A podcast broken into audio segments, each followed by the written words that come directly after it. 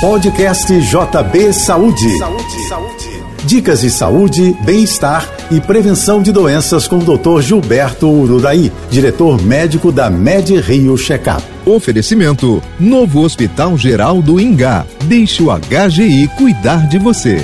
Abandonar o cigarro costuma ser um desafio. Mas o esforço é recompensado com mais disposição nas atividades do dia a dia e a redução do risco de diversas doenças. O fumo provoca, por exemplo, 90% dos casos de câncer de pulmão.